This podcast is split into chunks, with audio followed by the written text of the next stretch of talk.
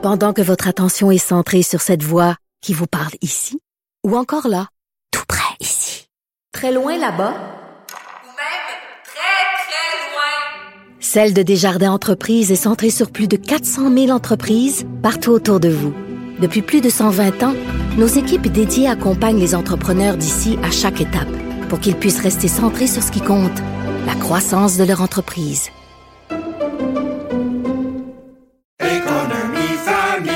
Ici Ricardo. Et Émilie, marchand d'IGA. On a envie de vous inspirer à bien manger. À moins de 5 la portion. Suffit de repérer les produits valeurs sûres et de les cuisiner avec une de nos recettes. Les valeurs sûres, c'est bien pensé, hein? Bien sûr! Détails sur IGA.net.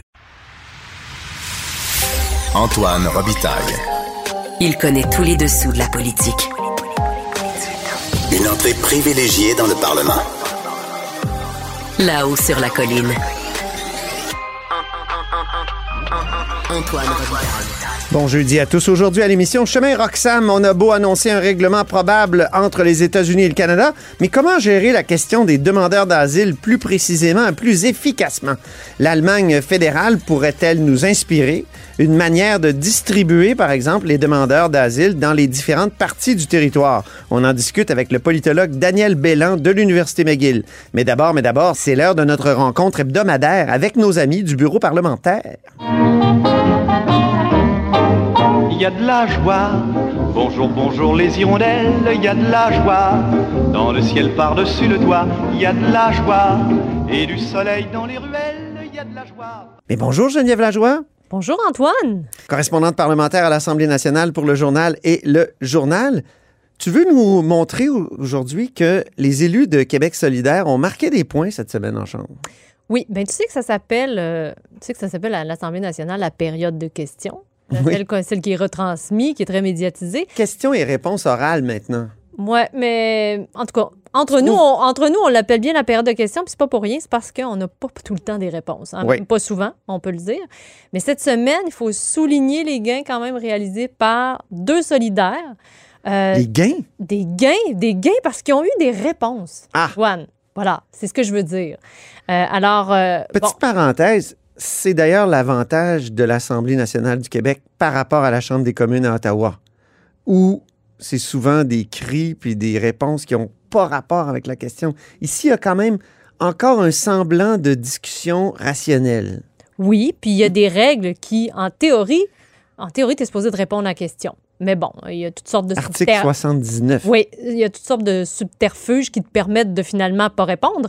Mais cette fois-ci, franchement, cette semaine, il faut le dire, il y a eu- on a eu deux grandes réponses importantes en plus. Mm. Euh, bon, on se souvient tous de l'incendie mortel dans le Vieux-Montréal là, qui, a, qui a soulevé d'importantes questions sur l'encadrement euh, d'Airbnb. Oui. Donc là, il y a Gabriel Nadeau-Dubois qui, mardi, donc pendant que nous, toi et moi, on était au huis clos, Oui, on malheureusement. était enfermés. Oui, on était dans le huis clos du budget. euh, Mais, t'aimes ça, les huis clos? Non, pas du tout. Non! Non, Moi, j'aime beaucoup cette journée du budget sans téléphone. Ouais, moi, j'adore pas de téléphone. Oui. C'est plutôt être enfermé dans cette salle-là Ah oui. à parcourir une brique budgétaire pendant des heures. Je t'avoue que j'ai un petit peu mal à la tête en sortant de là. C'est comme une chasse au trésor. Oui, mais il y Oui. avait très peu de trésors cette fois-ci. On savait tout ce qu'il y avait à l'intérieur du budget avant le budget. Donc, C'était assez prévisible. Exactement. On referme la parenthèse. Donc, Voilà. pendant qu'on était enfermés, que s'est-il passé? Oui, donc, euh, sur donc euh, on parle d'Air- d'Airbnb. Euh, Il y a GND qui, Gabriel Nadeau-Dubois, pardon, qui a réussi à avoir un engagement ferme du premier ministre, qui est pas rien, à revoir la loi qui encadre Airbnb pour rendre l'entreprise donc responsable des annonces illégales publiées sur son site. Puis je pense qu'on a l'extrait d'ailleurs. On l'écoute. Est-ce qu'il s'engage, d'ici la fin de la session parlementaire, à revoir la loi qui encadre NB Airbnb? Pourquoi? Pour rendre responsable l'entreprise des annonces illégales qui sont publiées sur son site, oui ou non? La réponse est oui.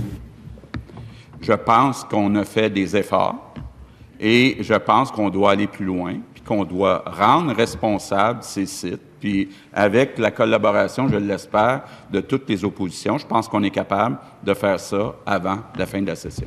Bien, je salue ce changement de position et j'assure le premier ministre que ma formation politique va collaborer à l'adoption du projet de loi parce que le temps presse. On aurait dû le faire il y a des années. On sera au rendez-vous pour travailler avec le gouvernement pour qu'enfin on rende cette multinationale-là responsable. Wow! c'est assez rare qu'on entend ça, hein? Oui. C'est harmonieux. Oui. C'est un accord parfait. Il y a hein? plus d'harmonie qu'on le dit parce qu'on met tout- souvent l'accent, nous, les journalistes, parce qu'une nouvelle, c'est un train qui arrive pas en retard, mais on parle jamais des trains qui arrivent à, à l'heure. Oui, mais bon, on n'entend pas les secondes qui suivent, là. Oui. Puis où la, euh, la partisanerie euh, reprend ses droits. Ah oui, c'est Je peux vrai. te le dire tout de suite après. Mais reste que pendant donc quelques secondes, il y a eu une entente là-dessus. Et le premier ministre a répondu, tu sais, euh, il s'est engagé concrètement à euh, ce qu'on revoit donc cette loi qui visiblement là, il y a des trous, il y a des choses qui fonctionnent pas. Ben oui. On, on en, on entendra certainement parler encore dans les prochaines semaines parce Puis ce que- matin, dans les points de presse, là, les, les deux partis, Québec solidaire, Parti québécois, ont dit que lorsqu'ils ont étudié la loi qui est actuellement en vigueur, ils avaient proposé des resserrements déjà euh, qui vont probablement être là adoptés et qui avaient été rejetés dans le temps. hein. Et- Mais là, c'est sûr On a que perdu un peu de avec temps. la pratique et là, avec les, les- les mois qui passent, les années Voilà. qui passent à, vivre avec cette loi-là, on se rend compte des, de- de- de- des- des manques, des manques dans cette loi-là, des trous, et euh, c'est ce qu'on va vouloir resserrer. Donc, il a dit, si je me trompe pas, d'ici la fin de la session. Oui. Donc, c'est assez rapide. Hein?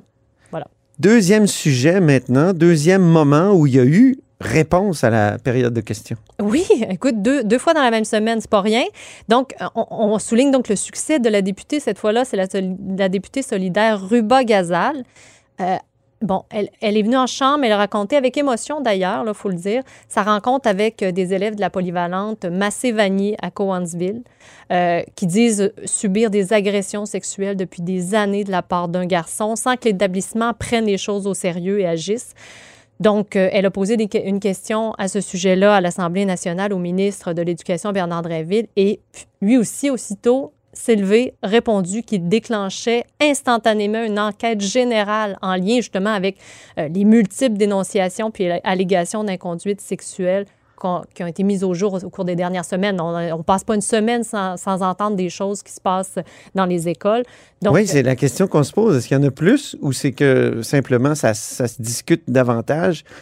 Euh, Ce qui n'est c'est- pas de mauvaise chose là, que, les Ben choses- que les informations sortent, mais effectivement, là, euh, on- on- en tout cas, on verra. Mais visiblement, Mhm. donc, le ministre de, de- de l'Éducation était assez touché par ça, déclenché automatiquement une enquête. Puis, euh, je pense que tu as l'extrait d'ailleurs. Oui, on l'écoute. Hier, j'ai vécu un moment très émouvant. J'ai été invitée par le collectif La Voix des jeunes comptes à me rendre à la polyvalente Massé-Vanier à Cowansville. Des élèves de cette école vivent des agressions sexuelles allant jusqu'au viol depuis des années par un jeune garçon. Ça fait un an et demi que ces élèves et leurs parents dénoncent les agressions auprès de la direction de l'école, auprès de la commission scolaire, mais rien n'a été fait pour réellement les protéger. Exaspérés, les parents et les élèves, hier, ont lancé un cri du cœur que j'ai entendu. J'ai vu de jeunes filles pleurer. Leur témoignage brise le cœur. Il y en a une qui disait l'école parlait à l'élève pour lui dire d'arrêter, mais il n'a pas changé son comportement. Une autre disait, parce qu'elles ont porté aussi plainte à la police, elle a dit Moi, j'ai senti plus d'écoute de la part de la police que de l'école. J'ai peur d'aller à l'école. Est-ce que le ministre trouve normal que des victimes qui sont des mineurs d'agressions sexuelles se sentent tellement pas en sécurité dans les écoles? Qu'elles et leurs parents doivent dénoncer l'enfer qu'elles vivent dans les médias et à la police? les cas d'allégations concernant des euh, agressions de nature sexuelle euh, se multiplient au Québec. Et je veux lire euh, le texte suivant à l'Assemblée. C'est un document que je viens de signer juste avant d'entrer en Chambre. Acte de désignation et de mandat d'enquête générale. À la suite de multiples dénonciations et d'allégations d'inconduite de nature sexuelle ou de comportements inadéquats portés à l'attention du ministère de l'Éducation survenus dans le réseau de l'éducation, et là je donne quelques exemples, Chemin du Roi, Pointe de l'Île, il y a également un autre cas, euh, euh, Centre de service scolaire des Patriotes, je désigne les fonctionnaires de la Direction générale des affaires internes du ministère de l'Éducation et du ministère de l'Enseignement supérieur pour exercer les pouvoirs d'enquête que ces articles confèrent. Alors, ces deux extraits, donc, datent de mardi. Oui. Euh, je- C'était c'était vraiment une période de réponse. Voilà une période de réponse, exactement.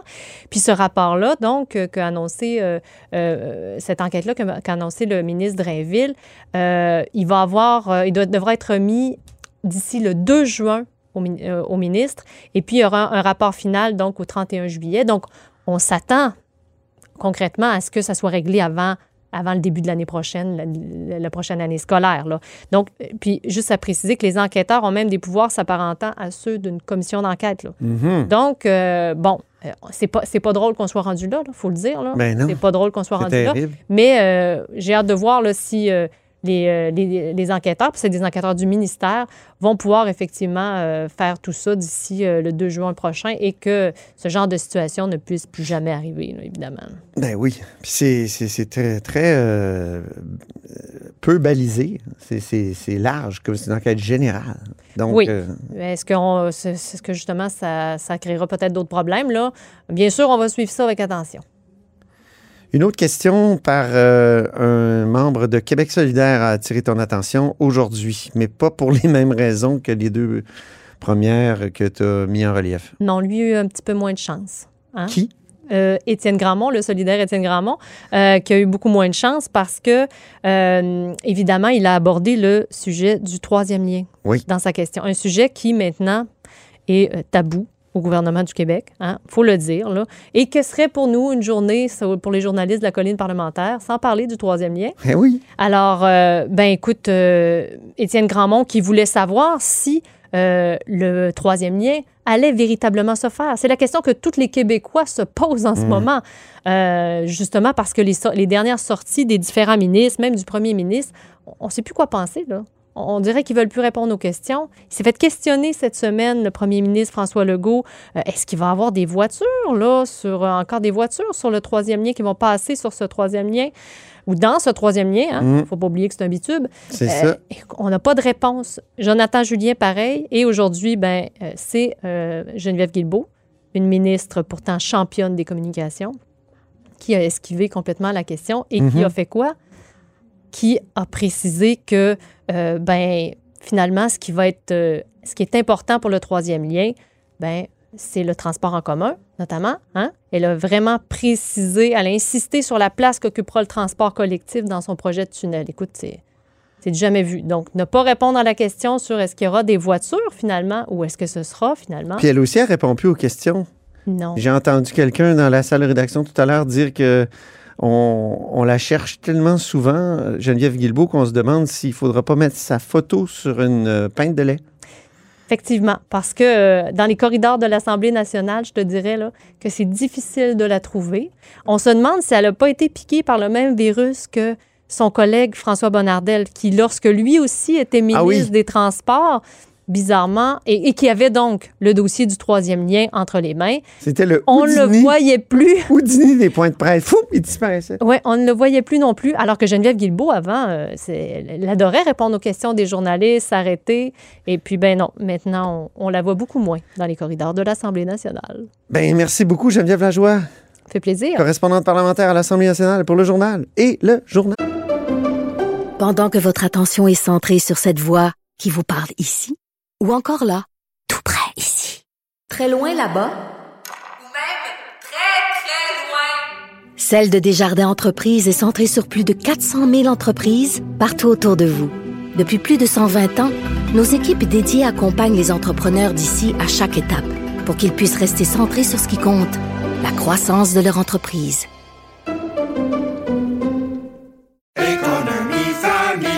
Ici Ricardo. Et Émilie, marchand d'IGA. On a envie de vous inspirer à bien manger. À moins de 5 la portion. Suffit de repérer les produits valeurs sûres et de les cuisiner avec une de nos recettes. Les valeurs sûres, c'est bien pensé, hein? Bien sûr! Détails sur IGA.net. Antoine Robitaille. Il décortique les grands discours pour nous faire comprendre les politiques. Là-haut sur la colline. Le chemin Roxane revient depuis 2016 en tête des sujets d'actualité. C'est le cas aujourd'hui avec la possibilité d'une entente entre les États-Unis et le Canada. Et en matière de gestion des demandeurs d'asile, les mesures et programmes développés par l'Allemagne pourraient-ils inspirer le Québec et le Canada en ces matières? On en parle avec Daniel Bélan. Bonjour. Bonjour. Alors, Monsieur Bélan, vous êtes directeur de l'Institut canadien de McGill et vous êtes co-auteur d'un article dont, va- dont on va parler, là, Le chemin Roxham et les leçons de l'Allemagne. Mais d'abord, l'actualité, avant même l'arrivée de Joe Biden à Ottawa, on apprend qu'on annoncera probablement dans les prochaines heures la fermeture du chemin Roxham. Avez-vous été surpris? Ben, ça se fait assez rapidement. Euh, le problème, évidemment, c'est qu'on n'a pas de détails sur l'entente en tant que telle. Donc, qu'est-ce que euh, et donc moi, j'attends de voir euh, bon, quelle est l'entente? Est-ce que c'est une révision de l'entente entre le Canada et les États-Unis sur les, les, euh, les tiers pays sûrs dont Oui. on parle depuis longtemps? Ou est-ce que c'est une autre entente? Euh, et puis, qu'est-ce qu'il va y avoir comme changement? Euh, donc, ça, il- parce que, évidemment, une entente, c'est bien, mais est-ce que ça va vraiment régler le problème? Euh, parce que oui, on peut fermer le chemin Roxham, mais les gens vraiment pourraient passer ailleurs. Euh, donc, il pourrait y avoir de, toutes sortes de, de situations qui pourraient se produire. Donc, je pense que c'est important d'attendre de, de voir le texte de l'entente qui, il paraît, en tout cas, ce que j'ai lu, c'est que le texte lui-même, les détails ne seraient pas encore finalisés. Ah bon? Donc, on pourrait annoncer la fermeture du chemin Roxham, mais on va voir les détails plus tard. Mais on s'entend que pour qu'une fermeture du chemin Roxham soit efficace et adéquate, il faut changer l'entente sur les pays euh, tiers sûrs ou les tiers pays sûrs. je sais jamais comment, dans, dans quel ordre le dire. Les tiers pays sûrs, oui, Voilà. je suis d'accord. Il faudrait euh, soit abolir cette entente-là, la remplacer par une autre ou la modifier, parce que si on fait seulement fermer le chemin Roxham sans changer rien à, l'entente actuelle, ben le problème va continuer, mais ça va être délocalisé ou ça pourrait être pire. Il pourrait y avoir plus de gens qui vont essayer d'u- d'utiliser d'autres points d'entrée. Ça va être plus, difficile à contrôler. Il pourrait y avoir aussi plus de gens qui feraient affaire avec des, euh, euh, trafiquants du, tra- du trafic humain ou en tout cas des gens qui, paieraient des intermédiaires pour passer la frontière euh, à différents endroits sans se faire repérer. Donc, je pense qu'il faut absolument trouver un moyen de régler cette situation-là avec une entente donc bilatérale avec les États-Unis. Mais encore là, s'il y a une entente, ça ne veut pas dire que c'est une bonne entente parce que on le voit, on a déjà une entente depuis euh, 2004 là, Oui. euh, l'entente sur les tiers pays sûrs. Et puis on voit qu'il y a des brèches dans l'entente. Et donc, euh, s'il y a une entente, c'est bien. Moi, je veux la voir pour savoir si c'est une bonne entente ou pas. On peut la suspendre aussi, cette entente-là. Est-ce que c'est une option, selon vous?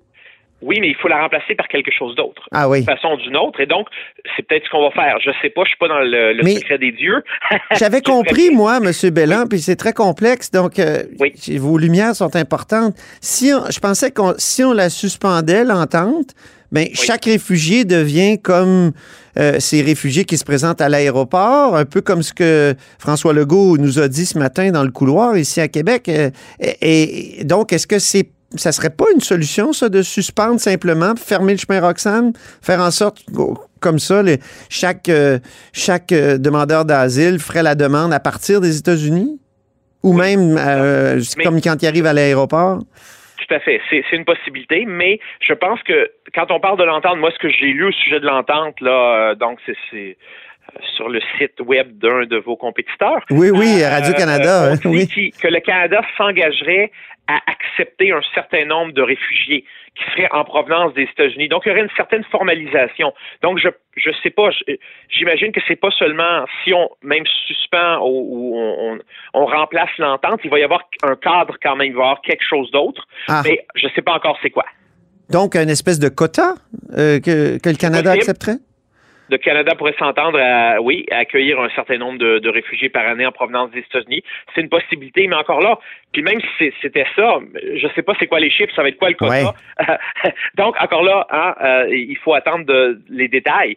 Euh, c'est sûr que politiquement, pour le, le gouvernement Trudeau, c'est bien d'a- d'annoncer ça, qu'on va fermer le chemin Roxham, mais est-ce que ça va vraiment régler le problème? Voilà. Les réfugiés, vous savez, c'est un problème mondial. Ben oui. Euh, nous, au Canada, on est chanceux au Québec d'une certaine façon parce qu'on n'a pas vécu des vagues là, de, de, de, de demandeurs d'asile comme en Allemagne, par exemple, en 2015-2016, ou euh, ce qu'on a vu, évidemment, dans des pays comme la Turquie, des pays euh, Mm. voisins de la Syrie, donc la Turquie ou la Jordanie, ils ont, où, où là, c'est c'est vraiment des, des, des énorme. Nous, ce qu'on a vu, c'est important pour nous dans notre histoire, ce qui se passe au chemin Roxham. Il ne faut pas oublier que des pays qui font face à des vagues beaucoup plus importantes et qui ont moins de contrôle encore que nous sur ce qui se passe. Pensez aussi à Colombie par rapport à ce qui se à la- au Venezuela, on n'en parle pas beaucoup. Et puis en, en Afrique aussi. Euh, donc, il y, y a des situations où nous, on est habitués d'avoir le contrôle. Oui. Hein, on dit, ah oui, on va dans les, les camps de réfugiés là, en Jordanie puis en, en Turquie, puis on sélectionne nos réfugiés, puis on les amène ici au Canada. Il y a des familles qui les sponsorisent même ou des groupes. Ouais. Mais ça, c'est- un luxe qu'on a eu jusqu'à tout récemment. Mhm. Mais euh, là, Ben, on a eu des petites vagues, euh, comme par exemple les, Voilà. les Vietnamiens, euh, ce qu'on appelait les boat people dans les, années people, 70. voilà. Oui. Les Haïtiens aussi. Il y a, il y toute Voilà. cette période où Jacques Couture là, était le ministre de René Lévesque de l'immigration, où on a eu une amnistie, je pense, pour les, les Haïtiens, puis euh, les boat people qui ont, qui ont marqué le Québec. euh, mais c'est des vagues, hein? mais c'est des petites et- vaguelettes et- par rapport au- au- à ce qu'a vécu euh, les pays dont vous parliez. Voilà, exactement. Donc, en fait, ce qui a changé ici récemment, là, si on parle de l'histoire récente, euh, parce que oui, on a eu les boat people et puis on a eu d'autres vagues de réfugiés, les, les Haïtiens. Euh, puis les Québécois ont fait preuve d'une grande solidarité, puis les, les, les- ailleurs au, au, au Canada aussi. Euh, il y a eu des ans de solidarité. On l'a vu pour les réfugiés syriens aussi, mais c'était différent les réfugiés syriens parce qu'ils n'arrivaient pas directement ici. Ils étaient dans des camps à l'étranger souvent, puis ils venaient euh, euh, par, par des intermédiaires ou après euh, une sélection. Euh, mais ce qu'on parle, le, ce qui se passe avec le chemin Roxham, c'est vraiment, c'est le, le- un point tournant, c'était 2007, l'arrivée de Donald Trump euh, donc à la, euh, à la Maison Blanche comme président. 2016, Et là oui. qu'on a commencé à voir ces, euh, ces vagues de, de, de gens qui, qui, en fait, ils vont à Plattsburgh et puis à Plattsburgh, vous prenez un taxi, puis ça prend une demi-heure, même pas une demi-heure, puis vous êtes à la frontière. Ouais. C'est un- puis euh, il y a des compagnies de taxi même qui offrent des rabais aux gens qui veulent faire le voyage Aïe. à la frontière. Donc c'est bien organisé là, mais euh, c'est c'est ça, ça fait seulement à peu près cinq ans qu'on voit ça. Puis du- au début de la pandémie, ça avait arrêté ça ou presque totalement. Oui. Mais là, ça a recommencé évidemment. Puis l'an dernier, on a eu des chiffres quand même euh, très importants. On est rendu à près de 40 000. là. Voilà. Mais encore là, 40 000, c'est beaucoup pour nous. On n'est pas habitué à ça. Mais quand on compare les chiffres avec ce qu'on a vu dans d'autres pays européens en 2015-2016, ou qu'on voit euh, dans, dans- dans des pays en Amérique latine euh, ou au Moyen-Orient, on- on- c'est quand même, encore là, même en tenant compte de nos populations, c'est une vague importante, mais c'est pas aussi dramatique que ce qu'on a vu ailleurs. Maintenant, l'exemple de l'Allemagne que vous présentez dans votre, euh, texte, et là, je dis que je, je veux donner la bonne référence, option politique. Le titre, c'est Le chemin Roxham et les leçons de l'Allemagne. Vous co-signez avec Jennifer Elric.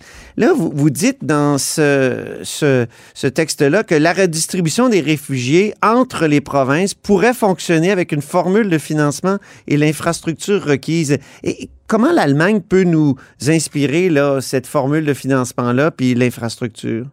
Oui, donc ce texte, oui, il est paru dans Option politique, qui est la revue de l'IRPP, qui est un, un centre de recherche là, qui est d'ailleurs sur la rue Peel à Montréal, ici à Montréal. Ouais. Et donc, euh, dans cet article-là, qui est écrit avec Jennifer Elric, qui est une prof de sociologie à McGill, moi je suis en sciences politiques, et en fait, Jennifer Elric, elle a déjà travaillé en Allemagne dans un centre de recherche sur l'immigration euh, au moment où il y avait cette vague euh, de, de, de réfugiés qui venaient de la Syrie et de d'autres pays là, du Moyen-Orient et de l'Afrique. Alors, elle a, elle, a, elle a travaillé là sur le terrain, donc elle a vu ce qui se passait. Et c'est vrai que l'Allemagne, c'est un pays qui est très, très bien organisé, évidemment.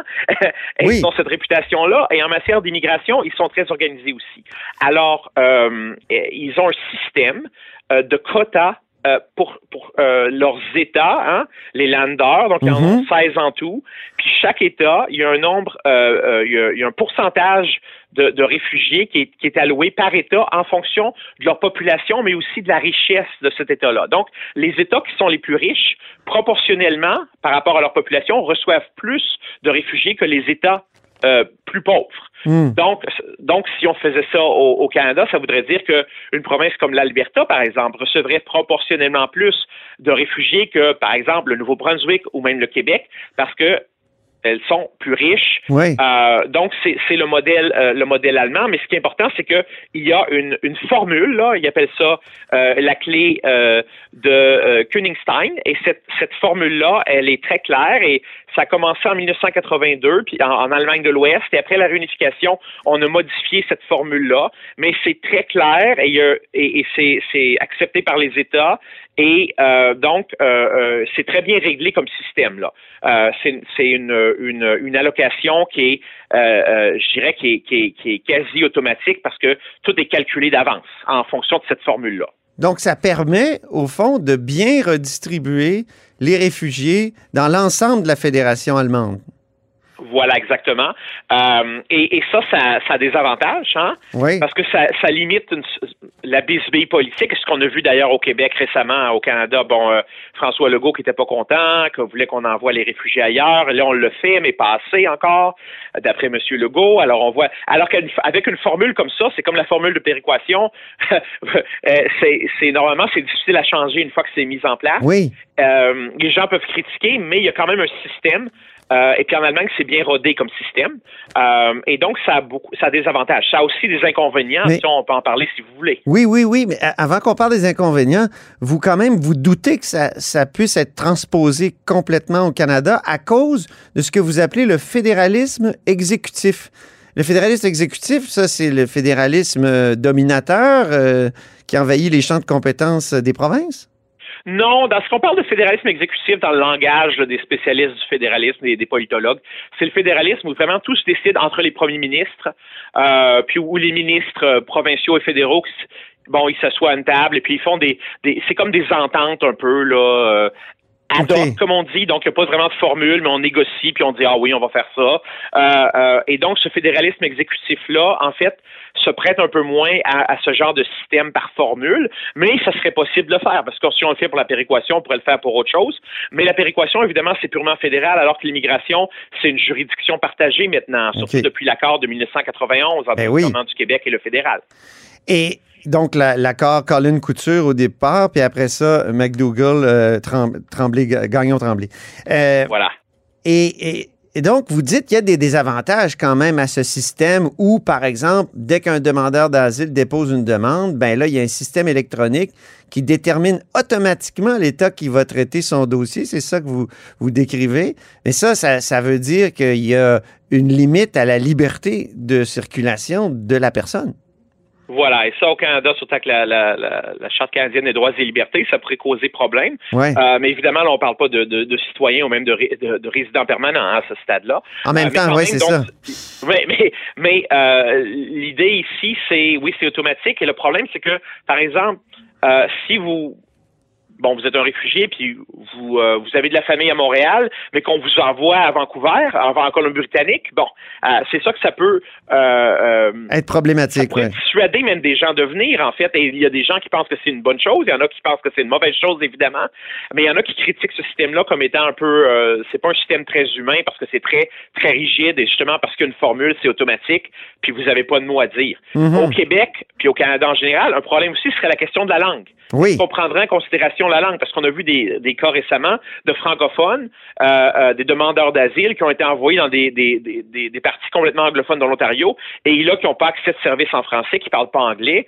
Euh, ça cause des problèmes pour eux, évidemment, comme réfugiés, mais aussi pour le Québec, on aimerait bien quand même, quand on prend des réfugiés, qu'on ait plus de réfugiés Ben francophones, ou même qu'ils soient, la, la grande majorité d'entre eux, puissent parler français, même s'ils ne sont pas francophones, au moins qu'ils puissent parler français. Mais dans un système comme ça, il faudrait ajuster cette formule-là euh, pour tenir en compte des, des langues officielles, ce qu'on fait pas en Allemagne, parce que en Allemagne, ben, c'est l'allemand. Hein? il n'y a pas de, il y a pas de dualité clair. comme on l'a au Canada. Oui. Et, et j'ai été intrigué par la carte d'identité dont vous parlez, carte d'identité nationale. Euh, le, le- le réfugié ou le demandeur d'asile se fait remettre cette carte-là, puis ça permet vraiment d'avoir des données. Là. Je, je pense que Christian Dubé, qui aime beaucoup les, les tableaux de bord et les données, il serait Oui. ravi.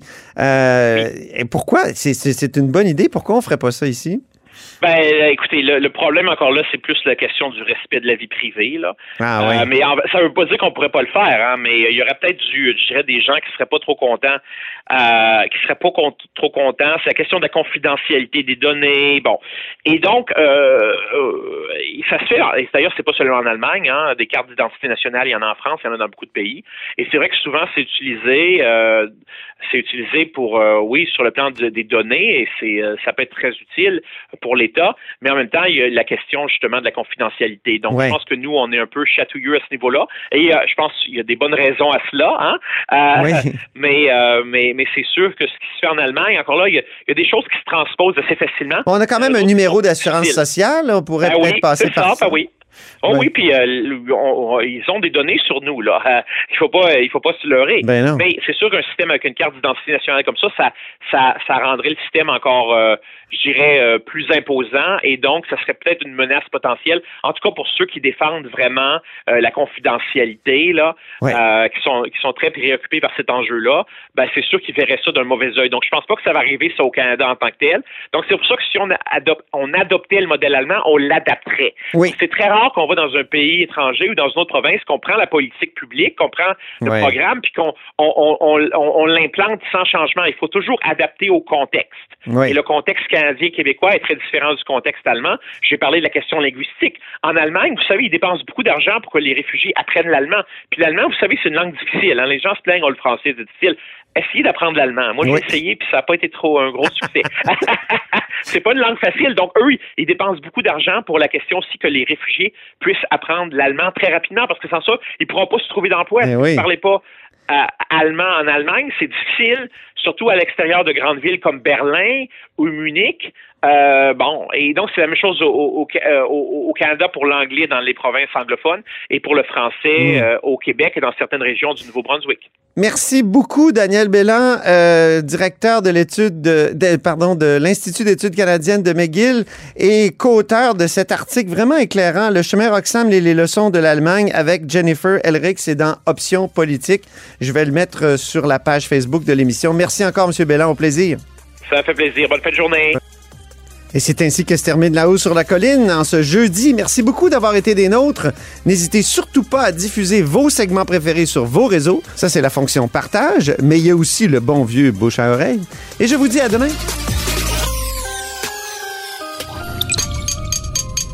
Cube Radio.